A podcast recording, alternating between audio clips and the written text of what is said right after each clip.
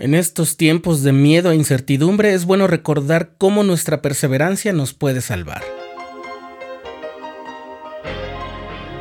Estás escuchando el programa diario, presentado por el canal de los santos de la Iglesia de Jesucristo de los Santos de los Últimos Días.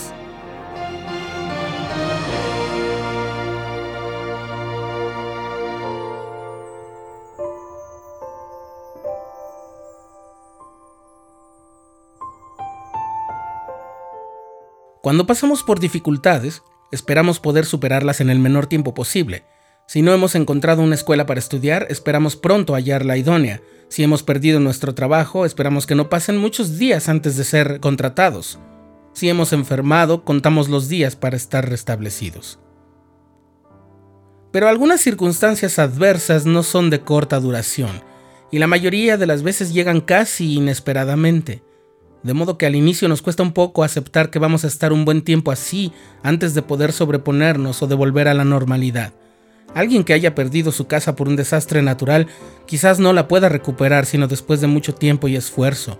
Una persona que padezca una enfermedad crónica también se tendrá que hacer a la idea de que su estilo de vida anterior volverá solo si mejora al grado que los médicos lo autoricen. Y eso es muy probable que no ocurra nunca.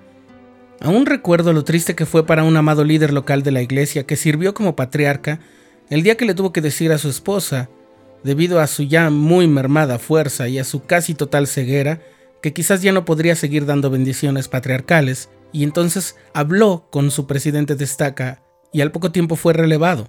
Él mismo nos lo contó el día en que lo relevaron en una conferencia de estaca. Su cuerpo estaba tan debilitado que ya no le fue posible volver a asistir a los servicios y actividades de la iglesia hasta que dejó esta vida. Sin embargo, todos los miembros de su familia decían que su ánimo seguía tan enérgico y firme como siempre, y que escuchaba los discursos de la conferencia general una y otra vez y seguía haciendo la noche de hogar con su abnegada esposa. Al inicio de este año, el mundo supo de una amenaza sanitaria de consideración. Se nos hizo saber que era de gran seriedad. Aún así, cuando iniciaron las medidas restrictivas para intentar frenar la ola de contagios, muchos teníamos la esperanza de que las restricciones terminaran pronto. Pero no ha sido así. Aunque ha habido datos que nos dan aliento, como el éxito de las medidas y los desarrollos de vacunas, parece que todavía falta un buen tramo por recorrer. Hace pocos días, el Elder David A. Bednar, del Quórum de los 12 Apóstoles, publicó en Instagram una fotografía donde él aparece al lado de su esposa y escribió el siguiente mensaje que me permitiré leer íntegro por la claridad e inspiración de sus palabras. Debido a las limitaciones causadas por la pandemia actual, la hermana Bednar y yo hemos cambiado algunos de los patrones básicos de nuestro estilo de vida en formas aparentemente pequeñas. Por ejemplo, ahora nos cortamos el pelo el uno al otro. Los cortes de cabello que me da ella son mucho mejores que los que yo le hago a ella. Viajo menos, lo que nos permite pasar más tiempo juntos como pareja. Y hemos sido muy cuidadosos en nuestras interacciones y actividades para que podamos visitar a nuestra familia, algunos de los cuales están en alto riesgo, sin preocuparnos por contagiarlos ni contagiarnos de COVID-19. En este tiempo de restricciones e incertidumbre podemos encontrar propósito y consuelo en la declaración del Señor.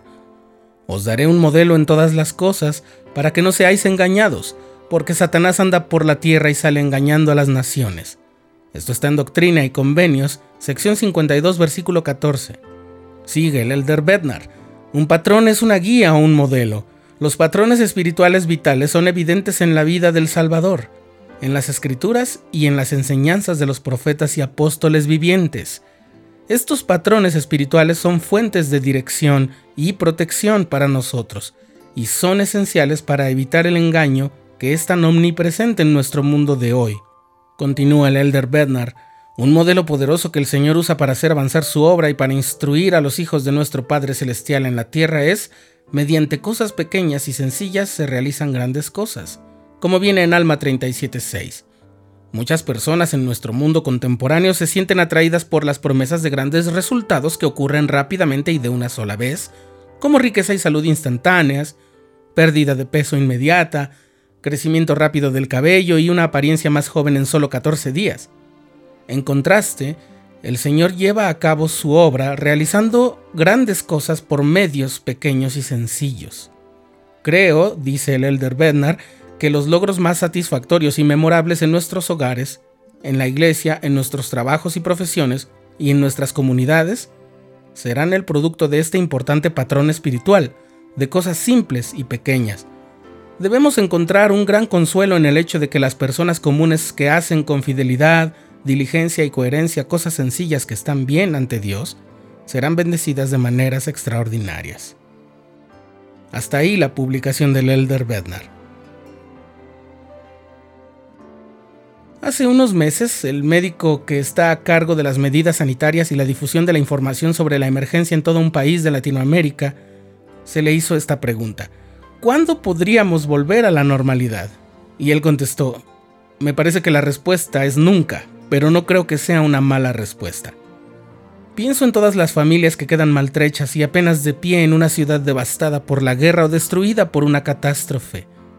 Pienso en quienes consideran una fortuna haber salvado sus vidas al huir de sus países cargando solo la ropa que llevaban puesta y algunas pocas cosas más, para estar a salvo en sitios que no conocen. Pienso en quienes tras una enfermedad, sea que la superen o no, o tras un accidente, deben emprender una dolorosa rehabilitación. Pienso en los pioneros, que representan no solo a esos refugiados que huyeron para congregarse y estar a salvo, sino también a todos los millones de conversos que dejan atrás una vida y comienzan lenta, y a veces dolorosamente, una nueva vida centrada en Cristo. Para ninguno de ellos, la vida volvió nunca a la normalidad, pero no creo necesariamente que fuera algo malo. Quizás todavía nos falte un poco más por recorrer, un poco más del camino para llegar, un día a la vez, una oración en cada momento. Por tanto, dice el Señor en Doctrina y Convenios, no os canséis de hacer lo bueno, porque estáis poniendo los cimientos de una gran obra, y de las cosas pequeñas proceden las grandes.